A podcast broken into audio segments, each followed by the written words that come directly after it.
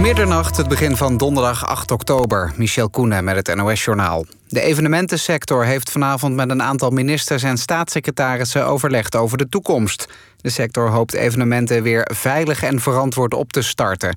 Maar met het toenemend aantal besmettingen benadrukt de staatssecretaris Keizer dat de bestrijding daarvan nu voorop staat. Het RIVM gaat de plannen van de sector wel nog bekijken. Mogelijk kunnen sneltesten op termijn een rol spelen. Op een plein vlakbij de Tweede Kamer heeft de politie twaalf mensen opgepakt... die demonstreerden tegen de coronamaatregelen en de spoedwet. De betoging die was door burgemeester Van Zanen verboden. De politie zegt dat de demonstranten was gevraagd om weg te gaan. Wie dat niet deed, werd gearresteerd. Net als in Brabant zijn er volgend jaar ook geen grote carnavalsfeesten en optochten in Limburg. De veiligheidsregio's in die provincie hebben besloten alle evenementen waarvoor een vergunning nodig is, niet op traditionele wijze door te laten gaan. Dat geldt ook voor alle feesten en bijeenkomsten die aan carnaval voorafgaan, zoals de 11e van de 11e, de traditionele opener van het carnavalseizoen. Premier Rutte gaat nadenken of de financiering van het Koninklijk Huis aangepast moet worden. Maar acht de kans dat dat gaat gebeuren klein. Dat zei hij bij het bespreken van de begroting van de koning in de Tweede Kamer. Rutte gaat wel goed nadenken over de jaarlijkse salarisverhoging van 5% zei hij. In december komt de premier met een definitief standpunt. En het Nederlandse elftal heeft de oefenwedstrijd tegen Mexico verloren. In de Johan Cruijff Arena werd het 1-0 voor Mexico... door een benutte penalty van Raúl Jiménez. Het was de eerste interland onder leiding van de nieuwe bondscoach Frank de Boer. Die spaarde veel spelers voor de Nations League-wedstrijden... tegen Bosnië-Herzegovina en Italië. daardoor kregen debutanten Wijndal en Koopmeiners van AZ... een kans in de basis.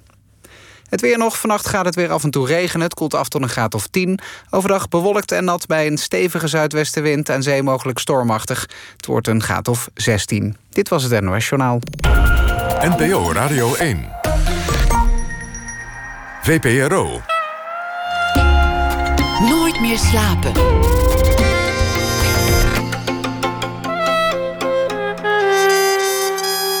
Met Pieter van der Wielen. Goedenacht en welkom bij Nooit meer slapen. Joël Broekaert is hier, culinair schrijver, maker van televisieprogramma's en zelfs een theatershow over eten. Een man die tot tranen geroerd kan worden door een goed gerecht. Ik zou het interview kunnen beginnen met de vraag wat hij vanavond gegeten heeft. Beetje afgezaagd misschien. Maar meer nog, ik durf niet meer, want ik zag die theatershow en daarin vertelde hij dat hij wel eens pure knorpoeder snoept. Gewoon zo uit het potje. En dat is natuurlijk best wel een beetje goor. Ieder ding natuurlijk, iedereen even wat. Ik zelf hou bijvoorbeeld van de geur van vers gelakte schuttingen. En soms draai ik opzettelijk een raampje open als er ergens geasfalteerd wordt. Maar dat stop ik dan tenminste niet in mijn mond. Ik bedoel, ik lik niet aan die schutting. Daar ging trouwens dat eh, theatercollege ook over. Het verband tussen geur en smaak, aroma. En wat is nou toch dat umami? Ik weet het nog steeds niet helemaal. Joël Broekhaart gaat het uitleggen. Hij werd geboren in 1982, groeide op in Den Haag. Studeerde geschiedenis, zijn leven nam een wending na een journalistieke excursie aan een fabriek waar ze chips met joppiesaus smaak maakten. Jawel, welkom. Dankjewel. Wat is dat met die knorpoeder? Ja, ik geloof niemand die zegt dat hij dat niet lekker vindt. Ik geloof dat, dat nou ja, als je me toch niet gelooft, dan ga ik het ook niet zeggen. Het is toch niet lekker? Ja, nou ja, het is, um, het is alles wat je lekker hoort te vinden. Zout. Ook, zeker. En zoet. Zoet, vet. precies. Dat hoor je, als mens hoor je dat lekker te vinden. Daar ben je evolutionair op toegerust. Exact.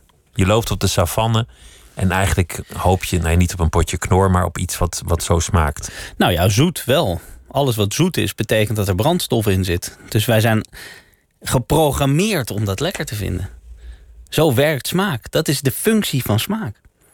Smaak geeft ons aan: dit is goed voor jou, goed voor jouw soort, goed voor je overleven. En smaak zegt ook: wegblijven, verrot, bederf, dodelijk, fataal, giftig. Dat is in, dat is in de basis wel de primaire functie van smaak. Maar dat is wat je in je mond doet, hè? Die, die zeg maar in principe de, de smaak van iets. En dat is waar, wanneer het leuk wordt. Dat is wanneer het leuk wordt. En dat is ook waar die show over gaat.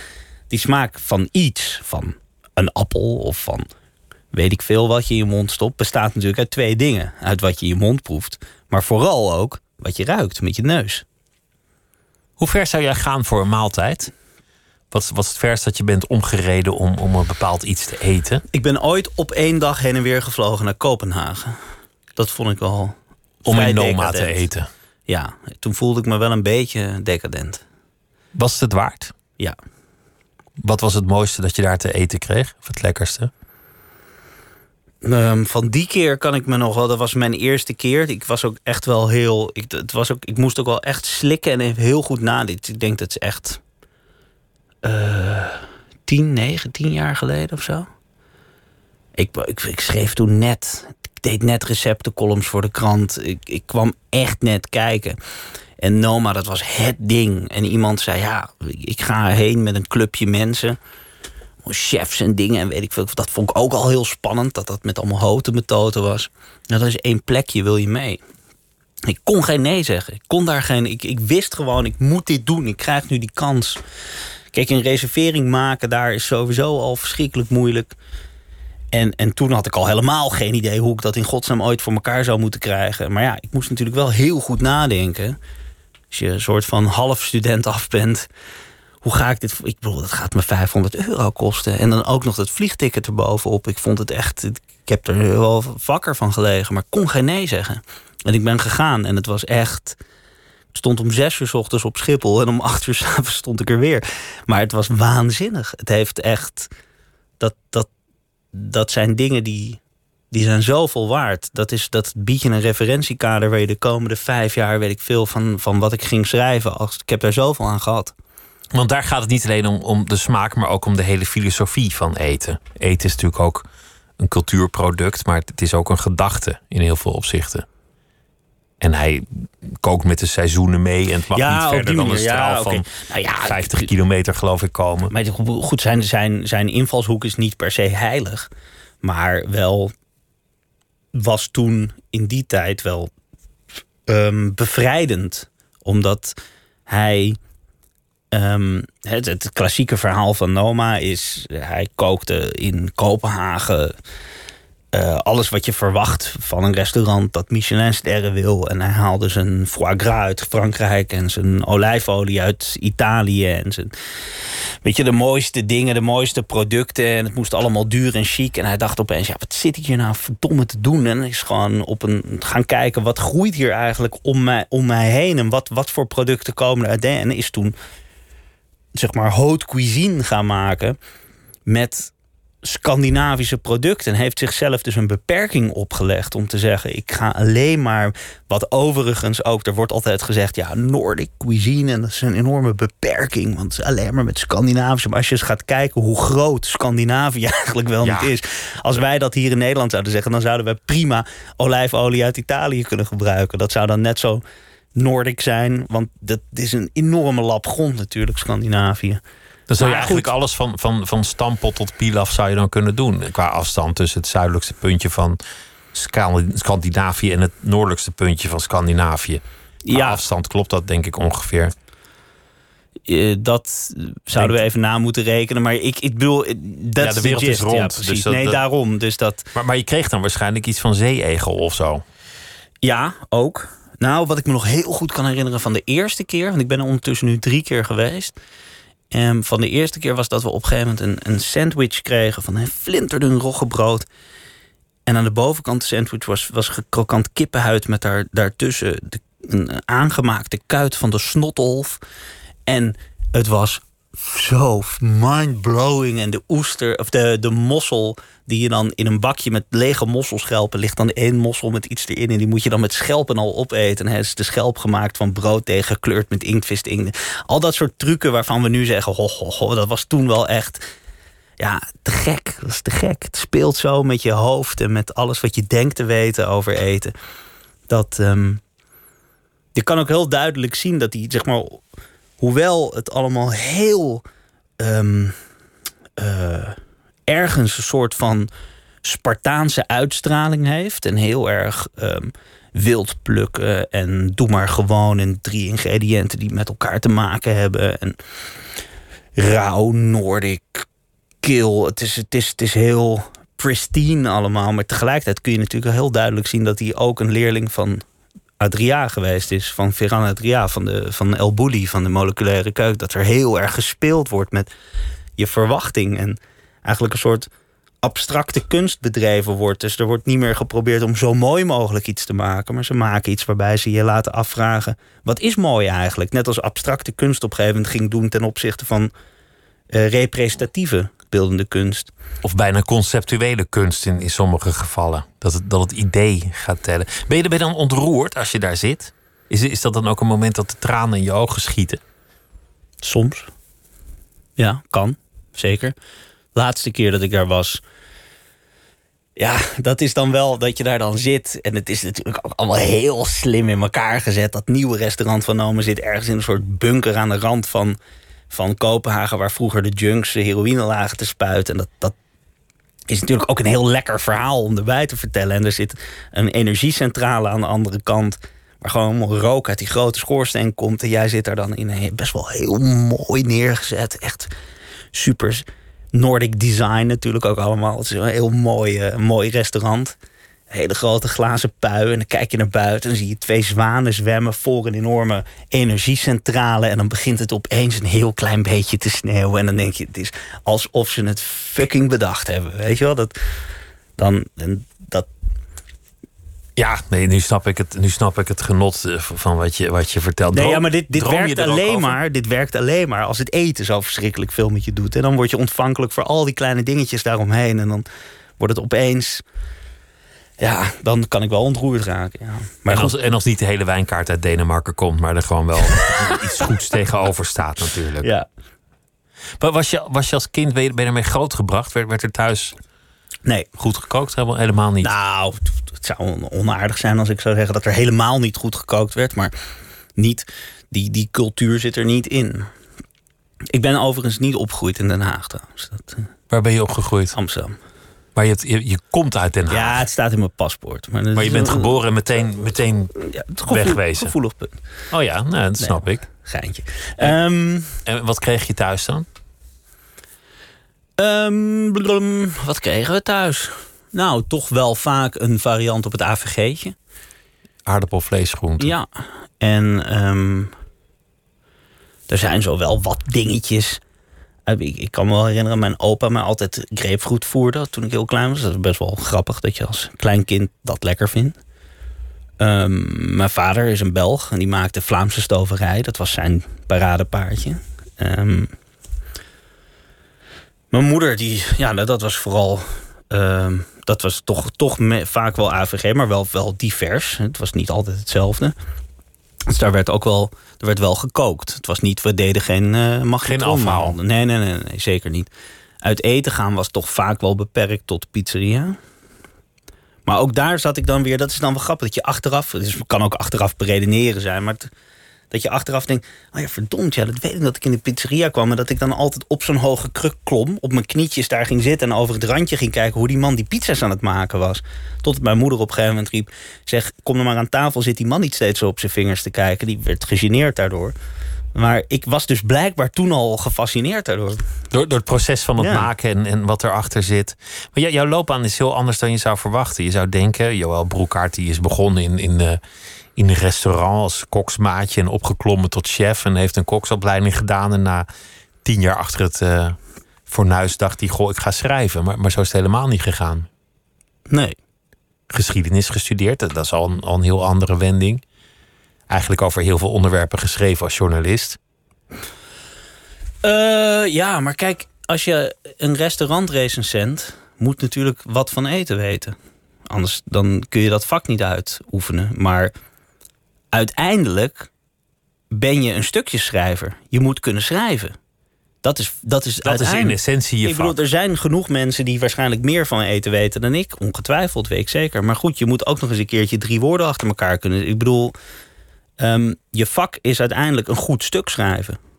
En het onderwerp waar je in specialiseert, is dan nu eten en restaurants geworden.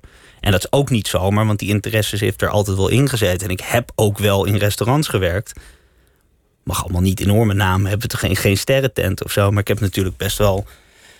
Um, ja. Het. Um, ik ben bijvoorbeeld. Ehm, geschiedenis gestudeerd, toen journalistiek master gedaan.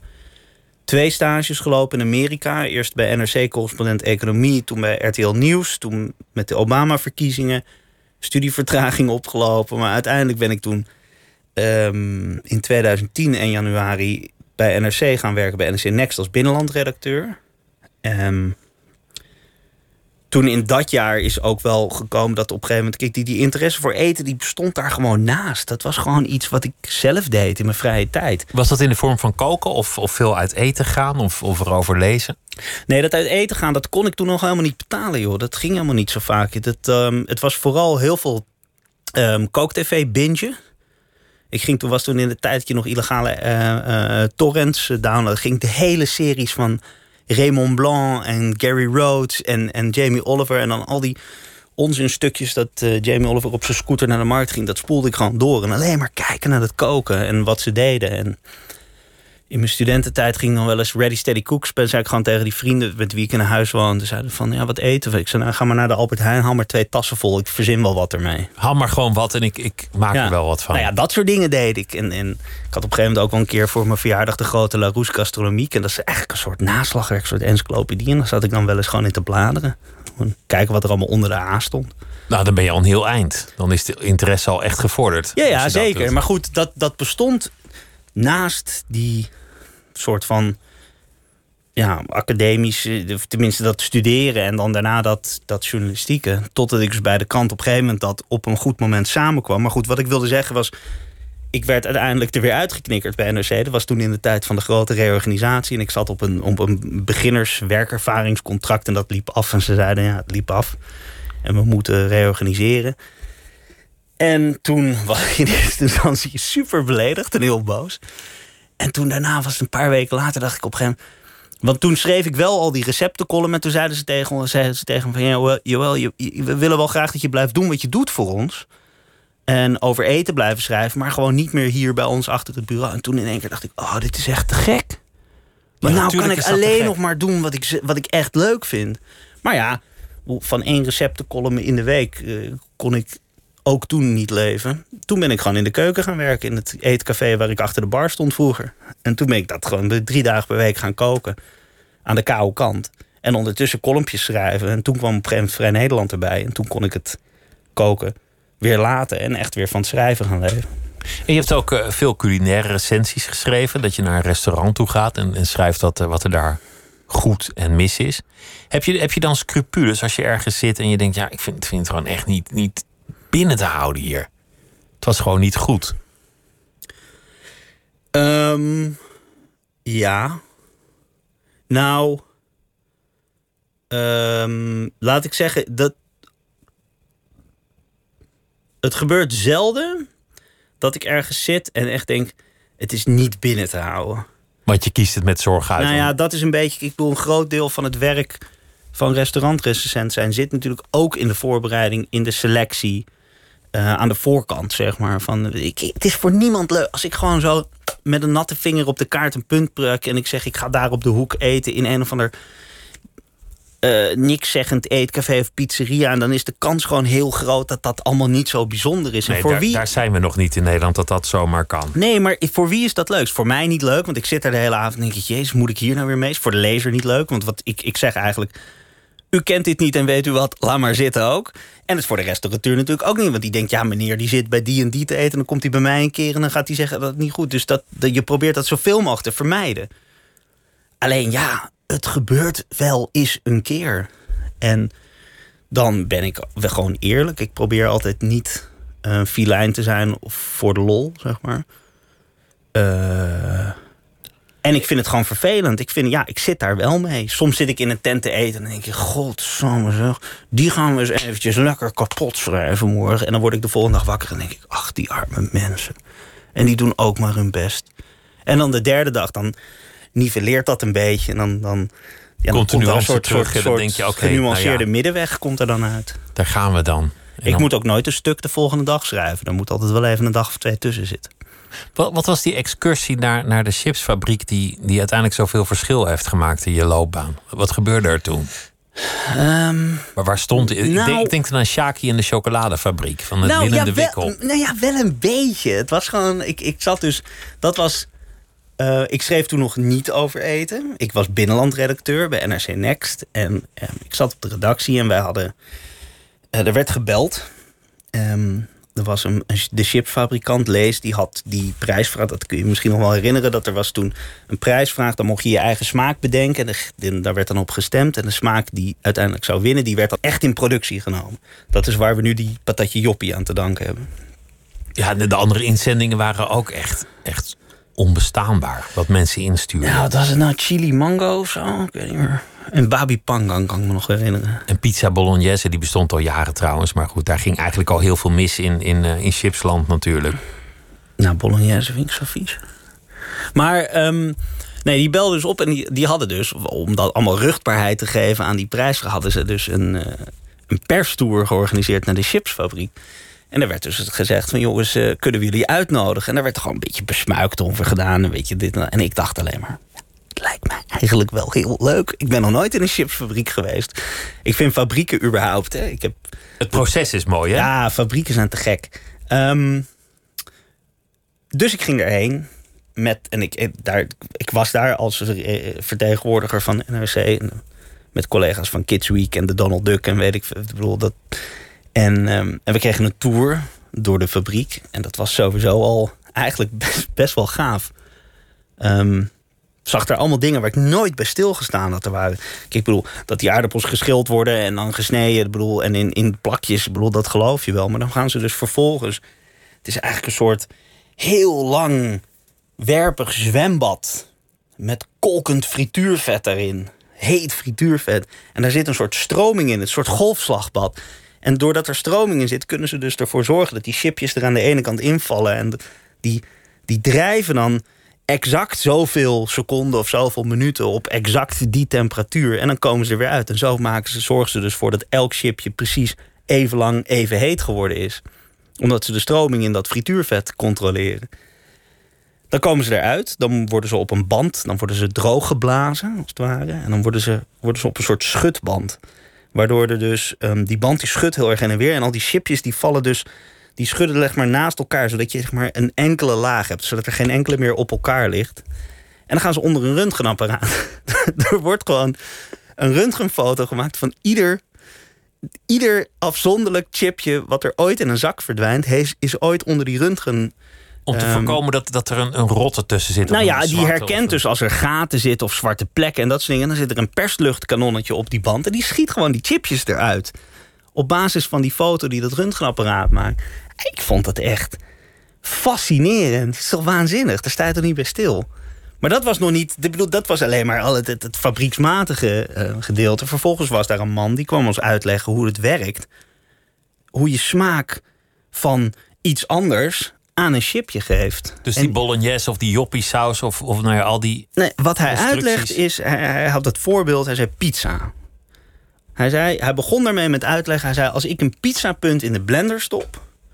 en ik geef jou dat te drinken, want het wordt natuurlijk een vloed... dan is er niemand die zegt, dit smaakt naar pizza. Want de smaak van pizza bestaat namelijk uit een, een, een aantal...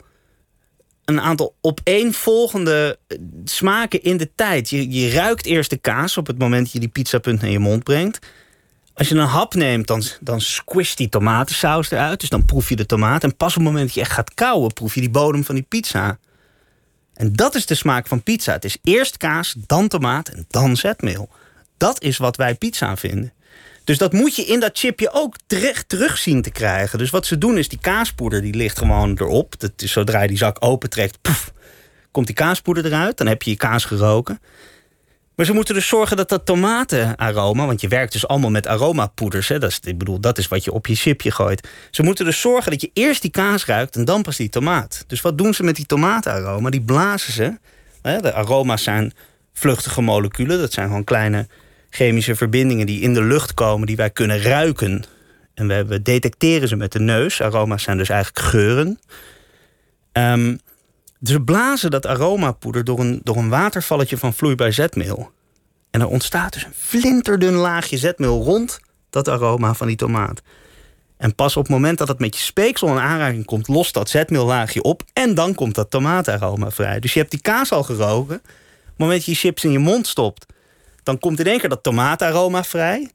En dan ga je kauwen en dan krijg je die zetmeelsmaak. En dan opeens denk je, ja, het smaakt een pizza. Het is bijna alsof je een filmscript schrijft van wat degene meemaakt die jouw zakje openmaakt. Ik snap nu ook jouw fascinatie. En dit, dit is precies waar, jou, waar jouw theatershow over gaat. Over smaak. Hoe werkt dat in je brein? Hoe werkt dat in je mond, in je neus? Ja, ja, exact. wat is aroma? Wat proef je nou eigenlijk? Hoe, hoe gaat het in zijn werk? En, en hoe kan je zelf dat aanleren en perfectioneren? Om, om er meer plezier van te hebben in je maar, en, leven. en precies, maar dat, want het is namelijk allemaal niet zo extreem ingewikkeld. Het is namelijk wat ik, wat, wat ik zo frappant vind, is dat jij moet eten. Net als ik. Wij moeten allebei eten. Iedereen die nu luistert moet eten. Als er één ding is wat we zeker weten, is dat iedereen elke dag moet eten. Drie keer per dag, minimaal. En dan heb je nog al die snackmomenten tussendoor. De, vanaf morgen tot het eind van je leven, elke dag eet je minimaal drie keer per dag. En we doen het zo achterloos. Terwijl het zoiets ontzettend leuks en interessants kan zijn. Er is zo ongelooflijk veel plezier aan te beleven. En het is allemaal echt niet zo ingewikkeld. Je moet gewoon een beetje weten waar je op moet letten. Beetje snappen hoe het werkt. En gewoon een beetje je aandacht erbij houden. En, en Want dat, eten doe je toch. Dus doe het met aandacht, dan wordt het leuker, interessanter. Nou ja, je gaat ook. ehm, het, het, het kan ook heel erg helpen om op een hele fijne manier wat gezondere keuzes te maken, wat bewuster ermee bezig te zijn. Maar dat is niet eens mijn grote punt. Ik wil niet met een opgeheven vingertje van oh, je moet gezonder eten en minder vlees eten. Geloof me, het kan echt. En het is geen straf als je eenmaal snapt wat echt lekker is en hoe smakelijk. Sommige dingen kun je die.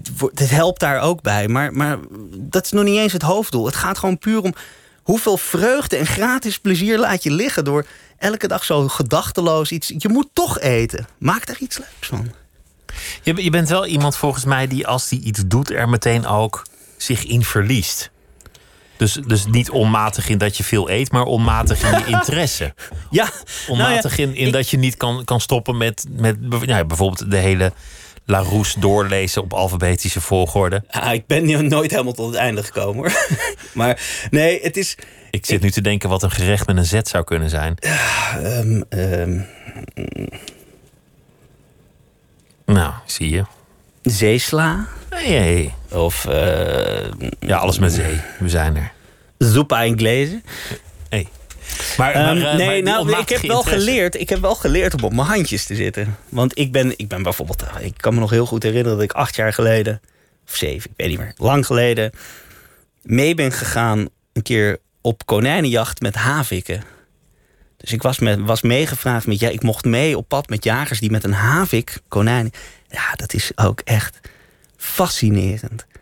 Dat is de meest omslachtige manier ooit om een beest te pakken te krijgen. Maar is het dan dat de havik het konijn aanwijst of, of raapt hij hem meteen voor je op? Nee, nee, dit, dit is, dit, het gaat nog veel verder. Je hebt een hond. En die hond snuffelt aan het konijnenhol. En die hond geeft aan, woef, hier zit een konijn in. Op het moment dat de hond heeft aangegeven, er zit een konijn in... haalt de jager zijn fret uit zijn jaszak. De fret gaat het hol in en jaagt het konijn eruit. En op het moment dat het konijn eruit schiet... dan duikt de havik er bovenop en die pakt dat konijn.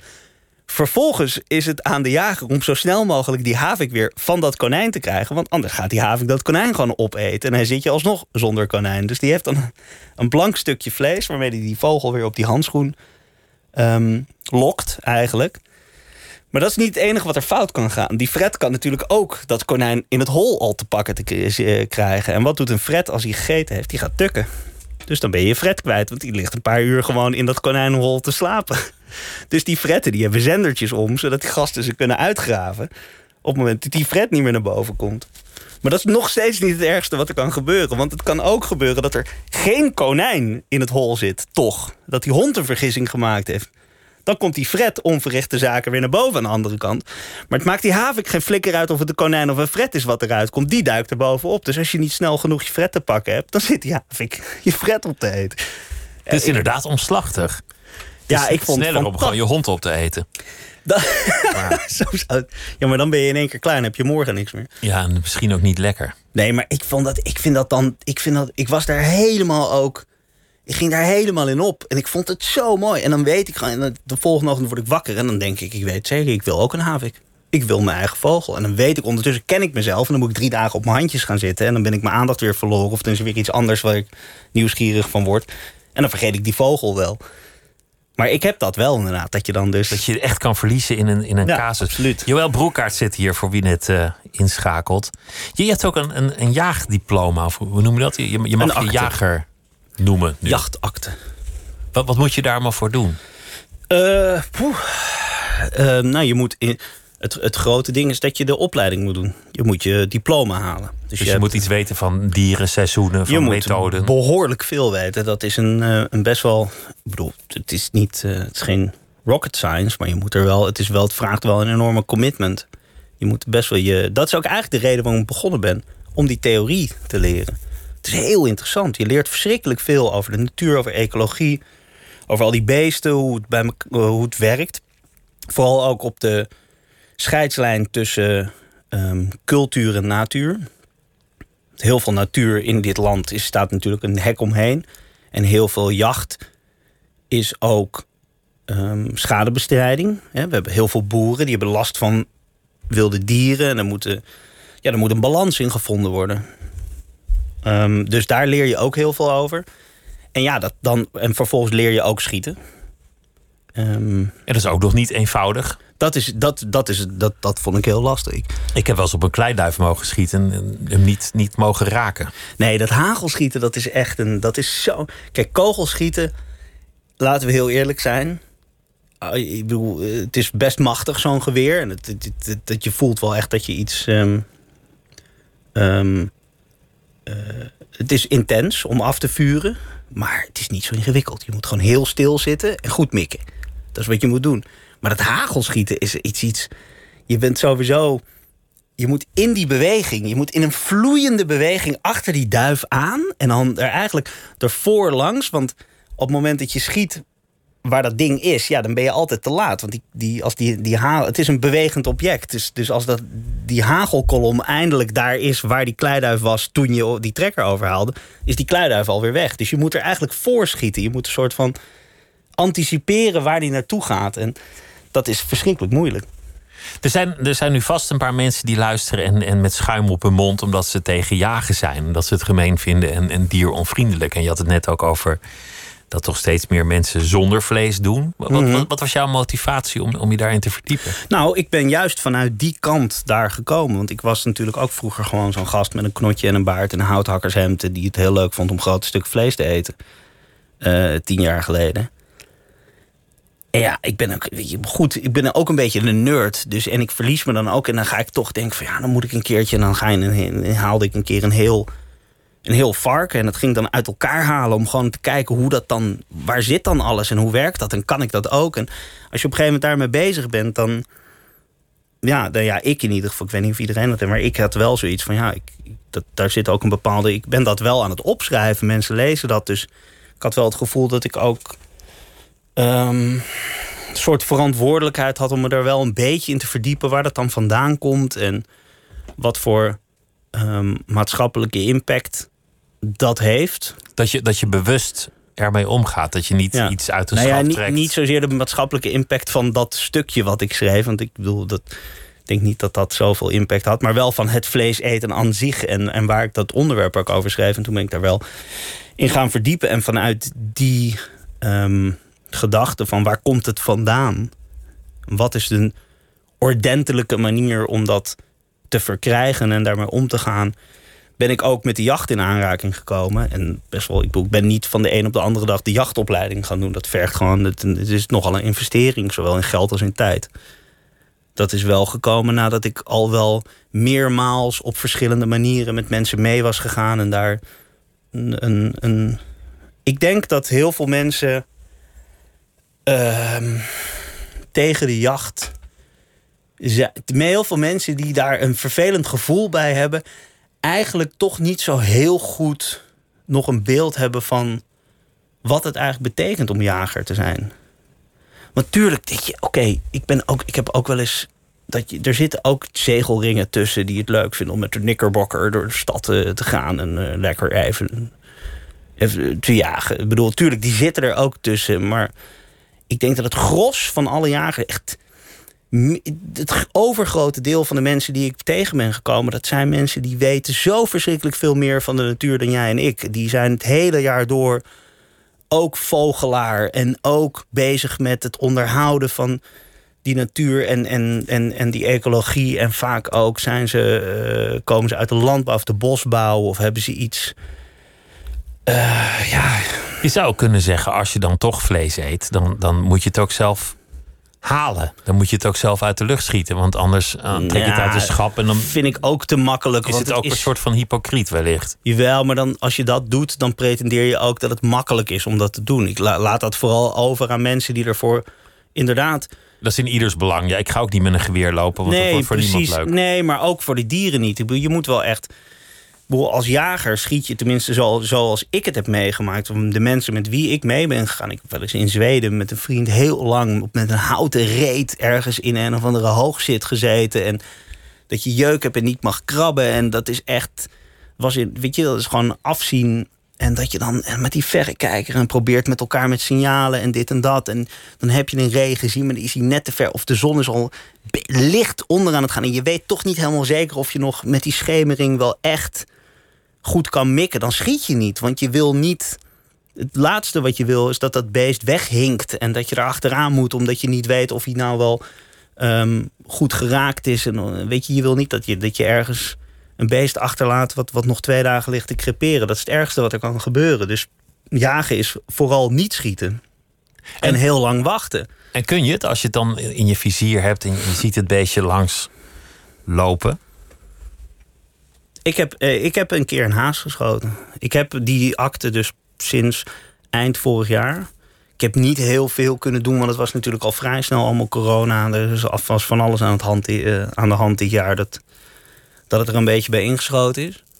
Haha, no pun intended, bij ingeschoten. Ehm, maar ik heb, ik heb nog uh, in, het, in het vorige seizoen heb ik nog een haas geschoten. Wat ik wel, ik merkte wel dat ik het, ik vond het ook genoeg.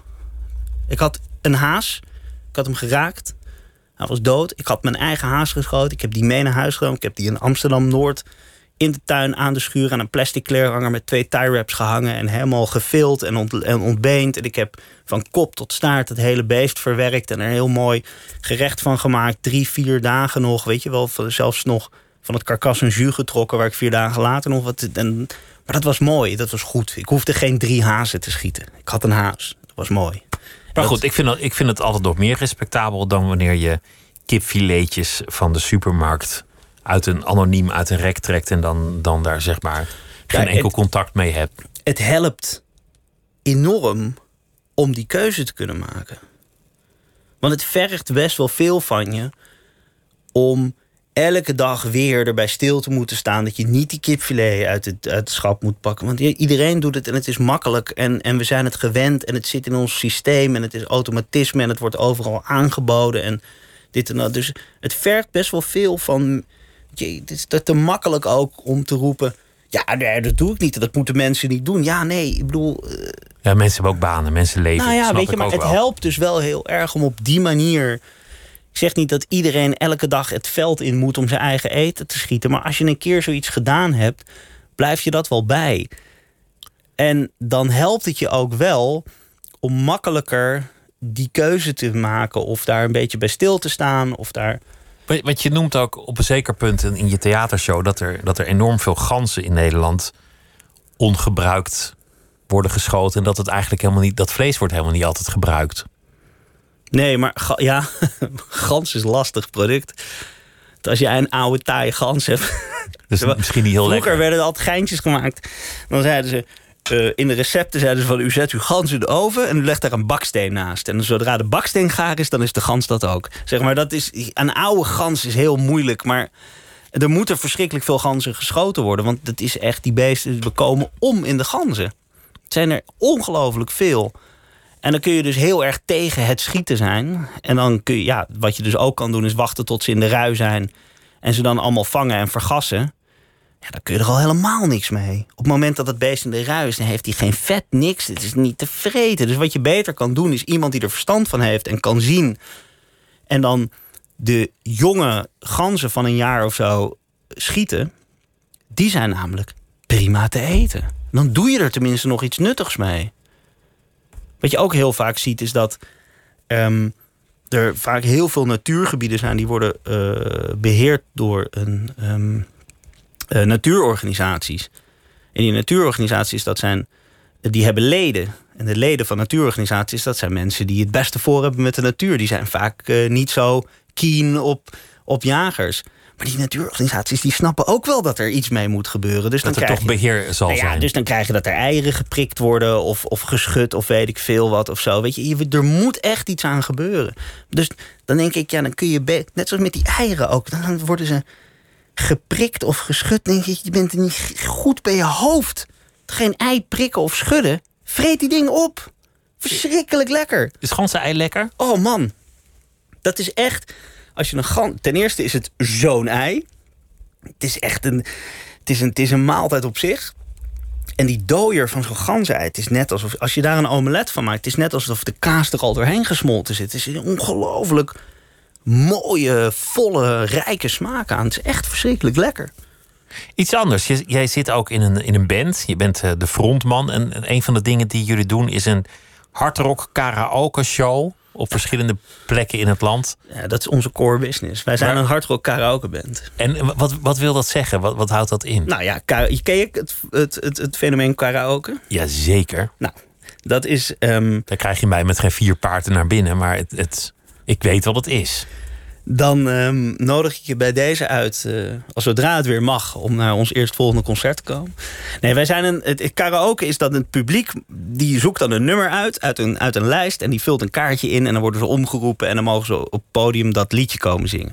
Bij ons werkt het eigenlijk hetzelfde. We, wij hebben als band 40, 50 nummers die we ingestudeerd hebben. Allemaal de foutste jaren 80 shit die er is. Heerlijk.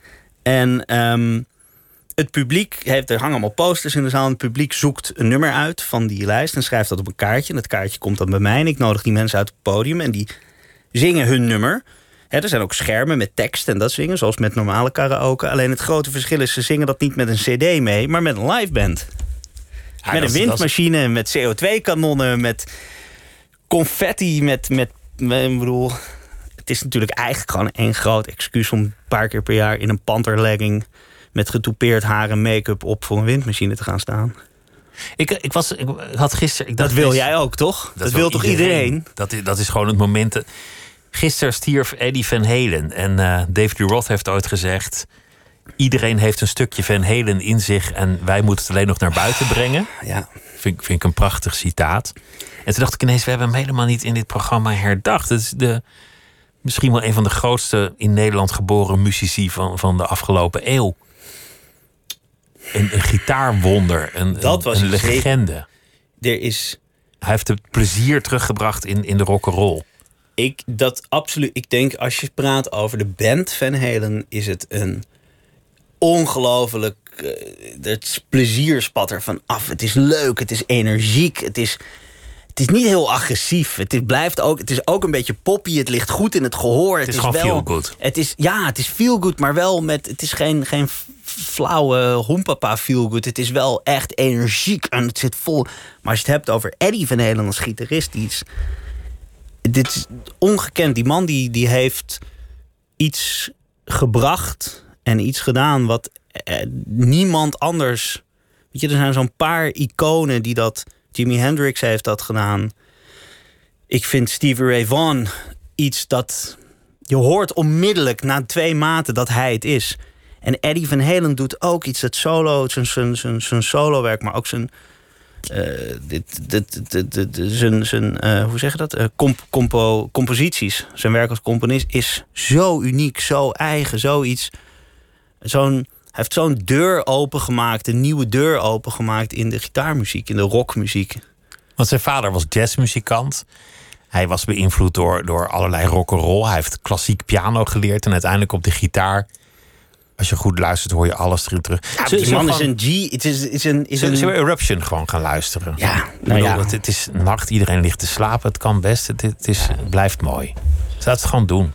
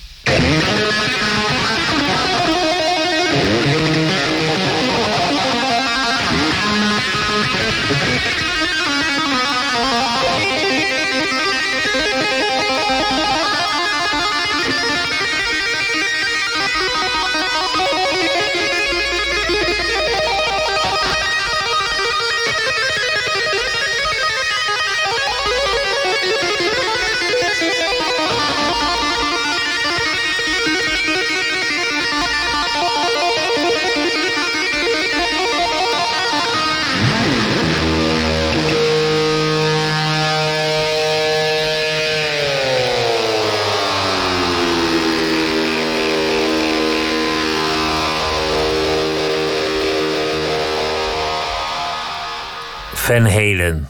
Eddie Van Halen is niet meer. Joël Broekaert.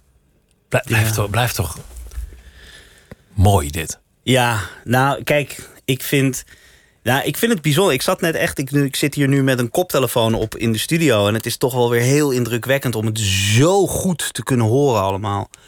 Maar dit is natuurlijk wel. ehm, het, het- dit is heel bekend. Dit is van zijn eerste plaat. Dit is de techniek ook, dat, dat double-handed tapping wat hij doet op zijn, op zijn hals, waar hij heel bekend mee geworden is. Maar het. ehm, eh, ik denk dat hij later ook nog wel. Ik, bijvoorbeeld de solo van Beat It, die kent ook iedereen. Beat It van Michael Ja, ja. Jackson, daar speelt hij de, de, de gitaarsolo op. De sprongen die hij maakt in zijn melodieën, in zijn. ehm, in het verhaaltje wat hij vertelt, die zijn zo on voor de hand liggend. Maar zo slim. Het is zoiets. En het geeft me elke fucking keer weer kippenvel. Hij heeft ook een heel obscuur nummer voor de soundtrack van de film Twister. Zo in de jaren negentig had je zo die tornado. film. Daar heeft Van Halen een nummer. Dat is heel recht toe, recht aan rocknummer eigenlijk. Maar er zit dus in die solo, maakt hij een hele hoop herrie.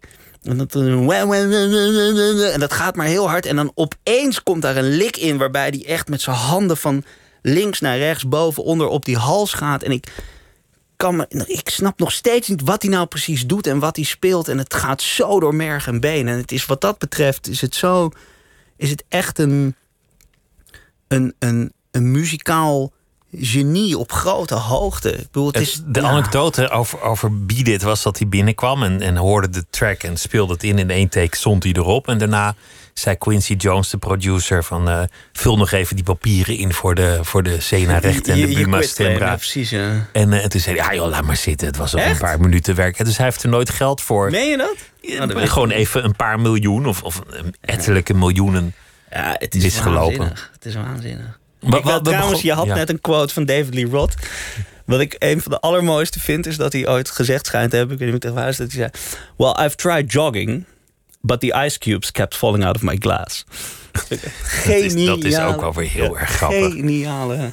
We begonnen met de vraag hoe ver je gaat voor een maaltijd. In één dag op en neer naar Kopenhagen, naar eh, Noma. En daar zou je uiteindelijk meerdere keren terugkomen. Omdat daar op je bord pure kunst ligt. Je vergeleek het ook met kunst, want eten is een vorm van kunst. Hoge dat denk ik wel, ja. cultuur uiteindelijk. We hebben het gehad over eh, het bewustzijn van wat je eet. Eet doe je toch. Over jouw loopbaan. Je, je was gewoon historicus, journalist, maar uiteindelijk had het je interesse en zo ben je erin gaan verdiepen. Je hebt ook wel in de keuken gestaan. Thuis werd niet heel bijzonder gekookt, maar het had toch ergens altijd wel achteraf redenerend je interesse. En zo kwamen we terecht op dat heikele punt van het, van het jagen. Ongetwijfeld wel mensen mee eh, boos gemaakt. Dat kan haast niet anders met dit onderwerp. Denk ik. Ja, je hebt ook mensen die, die vinden dat je geen dieren mag eten, maar dan wel mensen mag vermoorden als ze wel dieren eten. Dus, eh, dus dat zou je ook wel weer eh, op je bord krijgen, uiteindelijk. Maar, maar nu over je theatershow. Want, want daar, daar hebben we het eigenlijk toch helemaal niet zo heel erg over, over gehad. Je, je zou eigenlijk in het voorjaar al op de planken gaan staan met, met dit. Ja, klopt. En toen? Nou ja, toen, ik bedoel, we deden een, een try-out en toen eh, was het lockdown.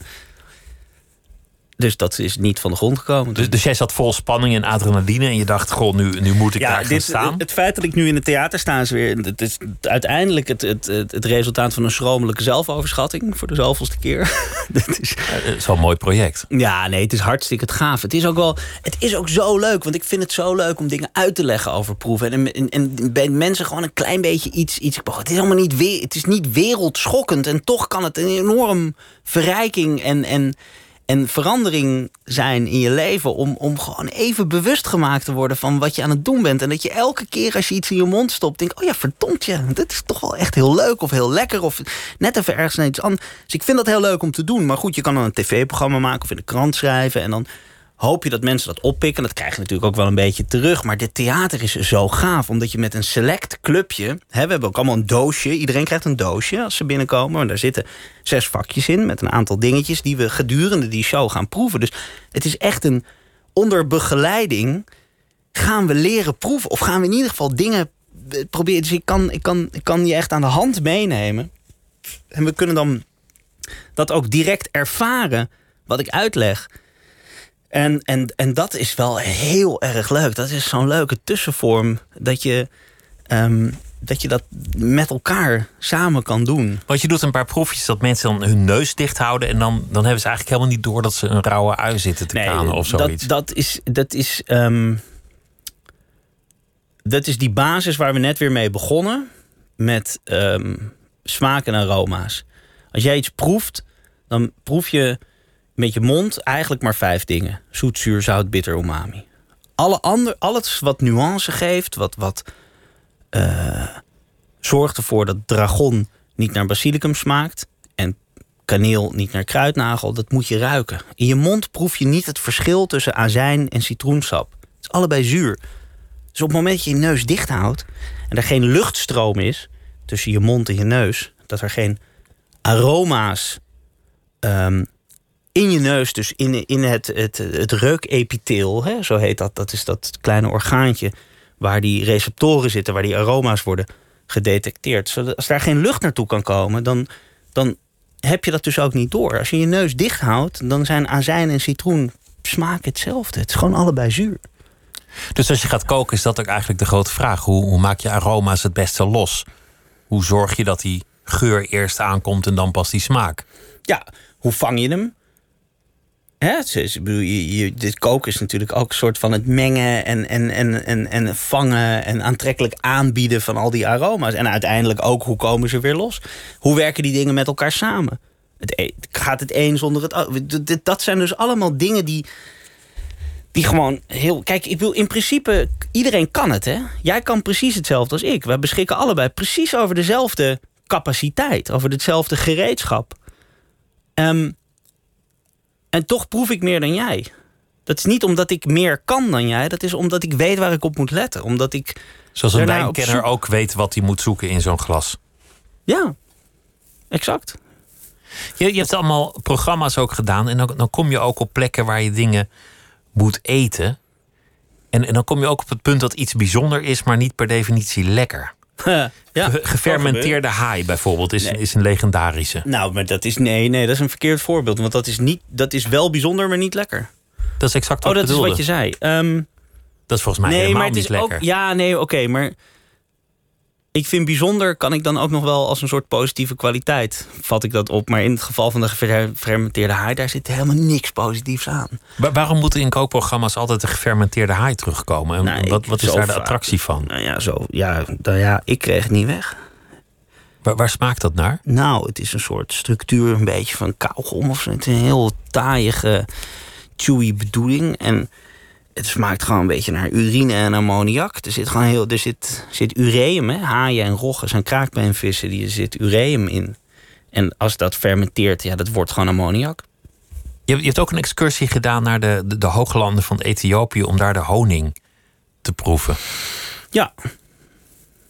Waar, waar vind je dat en hoe gaat zo'n excursie dan in zijn, in zijn werk? Nou ja, dat was voor dat programma dat we deden. Dat was een, um, het ging over de vijf smaken. Dus we gingen de vijf basissmaken af. En die kregen allebei een, allemaal een aflevering. En wij gingen naar Ethiopië. Om daar, omdat een van de allergrootste zoutvlaktes, het laagste punt op de wereld, uh, is in Noordoost Ethiopië, als ik het wel heb. En we vonden daar ook een heel mooi verhaal voor de zoete aflevering. Gingen daar dus voor de zoute aflevering. Maar vonden daar ook een heel mooi... Er werd wilde boshoning geoogst. Van wilde bijen in het, in het, in het bos. In een soort van, het, was een soort, was niet echt regenwoud nog, maar wel echt jungle.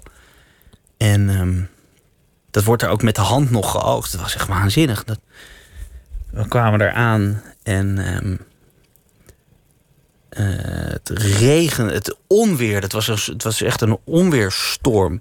En die bomen van 30 meter hoog.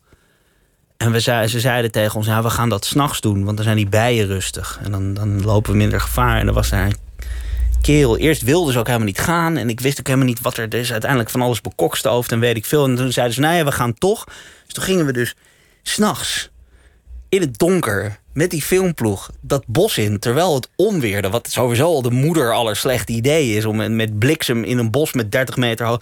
En die kerel, die Ethiopië, die gooit een heel dik touw om die boom.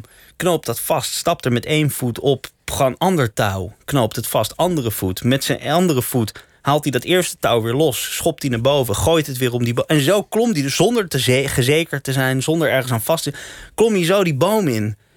En er komt een korf naar beneden zeilen.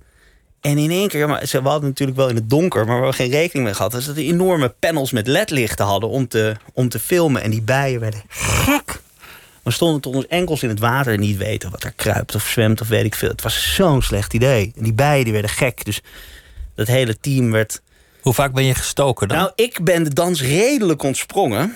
Ik was drie keer gestoken, maar onze cameraman 27 keer. Oh, dan heb je, dan heb je geen lekkere vlucht naar huis daarna, denk ik. Afhankelijk van de, de plek, maar.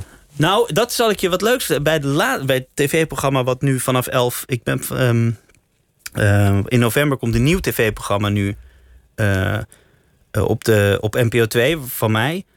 Waar ik helemaal niet zo ver weg voor ben gegaan. Maar op de Strabrechtse heide in Brabant. Om heidehoning te proeven. Waanzinnig. En ook weer kasten open, ramen eruit, dit, dat, bijen eraf slaan. Dat is al best wel onheilspellend als er dan zo'n hele zwerm om je... Ging allemaal goed, niks aan de hand. Komen binnen bij die imker, bijen weg zitten daar. Een paar wespen binnen, want die gaan, komen natuurlijk op die zoetigheid af. Dus ik sta er aandachtig aan die man te luisteren... en ik steek een stuk honing in mijn mond. Ik was een stuk honing aan het proeven... maar die wesp was diezelfde honing aan het proeven. Dus ik ben in het puntje van mijn tong door een wesp gestoken. Nou, dat doet tyfus veel pijn, jongen. Dat is...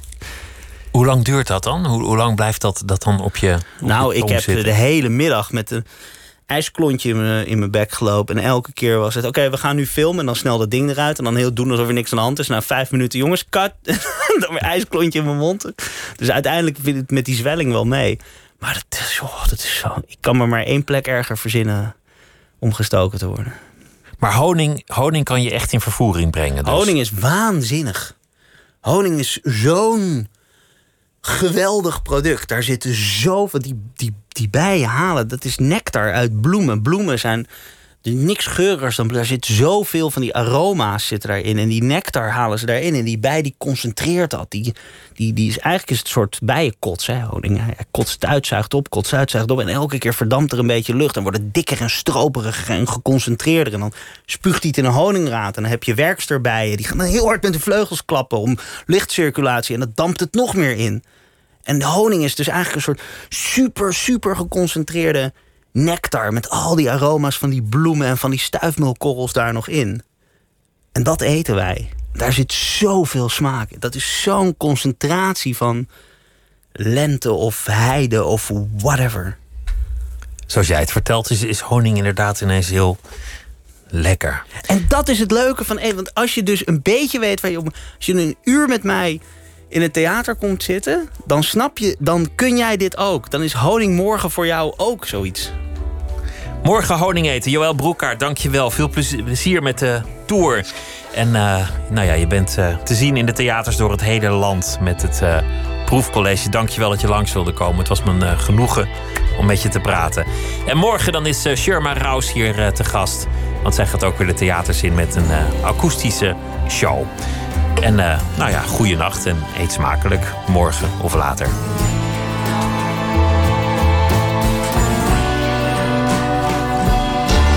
Op Radio 1, het nieuws van alle kanten.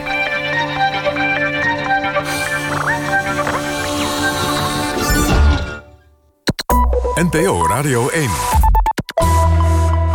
1 uur, Michel Koenen met het NOS-journaal. Het kabinet laat het RIVM kijken naar een plan vanuit de cultuur- en evenementenbranche... om veilig en verantwoord evenementen te organiseren in coronatijd. Maar of dat kan, blijft wel volledig afhankelijk van het aantal besmettingen... zegt staatssecretaris Keizer. Op een plein vlakbij de Tweede Kamer heeft de politie twaalf mensen opgepakt... die demonstreerden tegen de coronamaatregelen en de spoedwet. De betoging was door burgemeester Van Zanen verboden. De politie zegt dat de demonstranten was gevraagd om weg te gaan. Wie niet luisterde, werd opgepakt. Over twee uur wordt in Amerika het debat gehouden tussen de kandidaten voor het Amerikaanse vicepresidentschap, Mike Pence en Kamala Harris.